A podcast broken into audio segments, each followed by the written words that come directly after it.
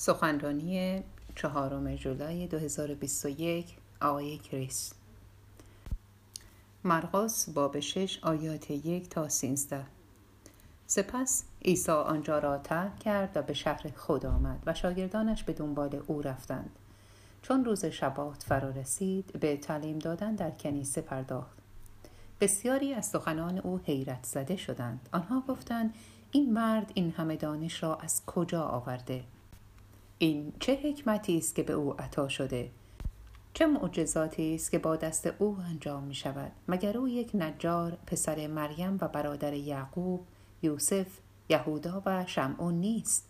و مگر خواهران او در اینجا با ما زندگی نمی کنند پس در نظرشان ناپسند آمد. سپس عیسی به آنها گفت پیامبران از هیچ افتخاری برخوردار نیستند. مگر در شهر خود در میان خیشان و در خانه خود. او نتوانست در آنجا هیچ معجزه ای انجام دهد مگر اینکه دست خود را بر روی تعداد کمی از افراد بیمار گذاشت و آنها را شفا داد و او از بی ایمانی آنها متحیر شد. سپس برای آموزش دادن به میان روستاها رفت. او دوازده نفر را نزد خود فراخواند و آنها را دو به دو فرستاد و ایشان را به ارواح پلید مسلط کرد. او به آنها دستور داد برای سفر خود چیزی جز یک چوب دستی بر ندارید بدون نان بدون کیسه و بدون پول در کمربندتان. کفش بپا کنید ولی پیراهن اضافی نپوشید. هر جا وارد خانه شدید تا زمان ترک آنجا بمانید و اگر در جایی از شما استقبال نکنند و یا به شما گوش فرا ندهند به هنگام ترک گرد و غبار روی پایتان را نیز بتکانید تا شهادتی باشد بر ضد آنها. پس آنها رفتند و موعظه کردند که همه باید توبه کنند. آنها بسیاری از شیاطین را بیرون کردند و بسیاری از بیماران را با روغن تدهین و معالجه کردند.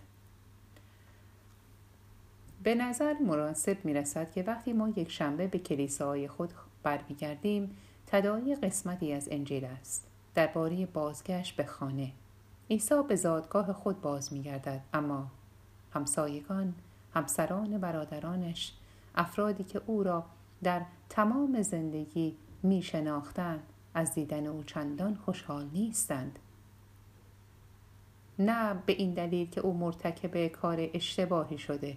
در حقیقت برعکس او با خرد صحبت می کند شفا می دهد و معجزه می کند با این حال این چیزی است که برای آنها توهین آمیز است. او فکر می کند که از ما بهتر است. اما ما واقعیت را می دانیم او یک پسر نجار است نه یک پیامبر نه مسیح. فکر می کنم این احساس قطع ارتباط با دنیایی که روزگاری می شناختیم چیزی است که همه ما آن را به نوعی تجربه کردیم این امر معمولا در زمان نوجوانی اتفاق می افتد هنگامی که می فهمیم سلیقه و علایق ما با والدین یا دوستانمان متفاوت است. هویت خود را مستقل از اطرافیان خود شکل می دهیم ما فراتر از آنچه شناخته ایم نگاه می کنیم و فرهنگ ها، تجربیات، دانش و دوستان جدیدی پیدا می کنیم. این ممکن است باعث احساس ناخوشایندی در خانه شود. محیط آشنای ما می تواند ناگهان تبدیل به تجربه یک حس کوچکی محدود کننده و بیگانگی شود.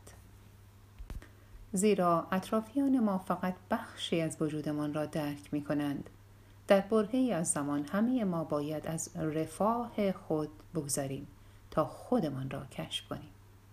ما خود را در جایگاهی قرار می دهیم با پوششی متفاوت. تغییر برنامه زندگی، نقد و بررسی از دیدگاه جنسیت، ایستادگی بر سر مسائل عقیدتی سیاسی و یا فرار از کشور خود برای ساختن یک زندگی جدید وجه مهم این است که ما در هنگام تغییر دیگران و ایجاد زندگی جدید خودمان را رها می کنیم. احساس آزردگی به سراغمان میآید ماندن و به دست آوردن یک کار عادی مانند بقیه چه مشکلی دارد؟ آیا مشکلی در نحوه زندگی ما وجود دارد؟ آنها تغییر کردند نه در جهت بهتر شدن. در واقع آنها با رد شیوه زندگی من به من توهین کردند. باید به یاد داشته باشیم که همه ما در این دنیا مسافریم. در نهایت خانه ما در پیشگاه خداست. اینجا نیست. ما ثابت نیستیم. اما بدون برخی از ثبات ها هم نمی توانیم وجود داشته باشیم. همه ما به مکانی برای استراحت احتیاج داریم. ممکن است عیسی شاگرد خود را با وجود آسیب پذیری اما شجاعانه بدون نان بدون کیسه بدون پول در کمربندشان بفرستد. اما او آنها را به تنهایی نمیفرستد. آنها را دوتا دوتا میفرستد. به آنها می‌گوید در طول راه مکانهایی برای استراحت خانههایی برای استقبال از آنها و اقامت در آنجا پیدا کنید برای من جالب است که آیا این الگو الگوی کلیسا هاست؟ کسی که برای حمایت از بازدید کنندگان مسافران همراهان و حتی خیابانگردها باید خانه خود را باز کند. من تعجب می کنم که آیا جایگاه کلیساهای ما نباید همچون خانه شخصیمان باشد و آیا نباید به آن مثل سراهای عمومی میکده ها و سایر نهادهای بزرگ در انگلیس که بار دیگر بازگشایی می شوند فکر کنیم ما نگران کمبود وسایل شخصی خود تمیز بودن فرشها و مبلای خود هستیم اما در عوض باید همیشه در نظر بگیریم که آیا این مکان مکانی مناسب برای مهمان نوازی از مهمانان یا مکانی برای استراحت جمعی هست؟ مکانی برای کسانی که مجبور شدند آنچه را که داشتند رها کنند. کسانی که مجبور شدند گرد و غبار را از پاهای خود بتکانند. کسانی که نمی‌دانند جایگاهشان در این دنیا چیست چه هویتی دارند. کسانی که کوچکشان کردند یا توسط کسانی که باید آنها را دوست داشته باشند صدمه دیدند. با بازگشت به وضعیت طبیعی و برگشت به کلیسا چه احساسی در شما به وجود آمده آیا ساختمان کوچکتر یا بزرگتر به نظر می رسد؟ آیا تفاوتی حس می کنید؟ برای بعضی فقط احساس بازگشت به خانه خواهد بود برای برخی ممکن است بازگشت با شکوهی باشد و برای برخی دیگر ممکن است این باشد که احساس کنند شکوه آن از بین رفته در هر صورت هر تجربه باعث تغییر می شود خصوصا تجربه به عظمت قرنطینه سراسری که باعث می شود همه چیز را متفاوت ارزیابی کنیم و این باعث رشد و تغییر می شود اگر پیشگاه خدا را خانه واقعی خود بدانیم که همه با آن سفر می کنیم پس یک کلیسا باید محلی باشد که بتوانیم در آن توقف کنیم. این باید مکانی باشد که هر کسی بتواند در آن قدم بزند برای استراحت متوقف شود نه مکانی که فقط برای مالکان آن است. بنابراین هنگامی که به کلیسای خود بازگشتیم به این فکر کنید که ما مهمان نواز هستیم یا نه.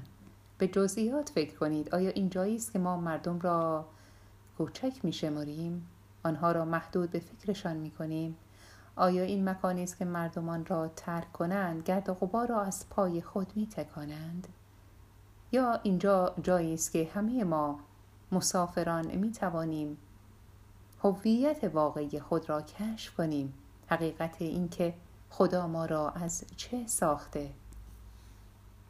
آنچه که انجیل به ما می‌گوید این است که همه ما برای رشد و شکوفایی به مکانی پایدار و مکانی برای استراحت نیاز داریم. اما هویت واقعی ما در خارج از منطقه راحتی ما یافت می شود. ما با داستانهایی از عشق و درد شکل می گیریم. ما همیشه در یک وضعیت شلوغی هستیم. خواه نخواه مدام در حال تغییر هستیم. پس از مسافران استقبال کنید. آنقدر که نیاز دارید در اینجا استراحت کنید. قبل از اینکه به سفر خود ادامه دهید چه در 90 سال آینده و چه در 90 دقیقه آینده. از یک حضور خوب لذت ببرید اما سفر خود را به سمت خدا متوقف نکنید. آمین.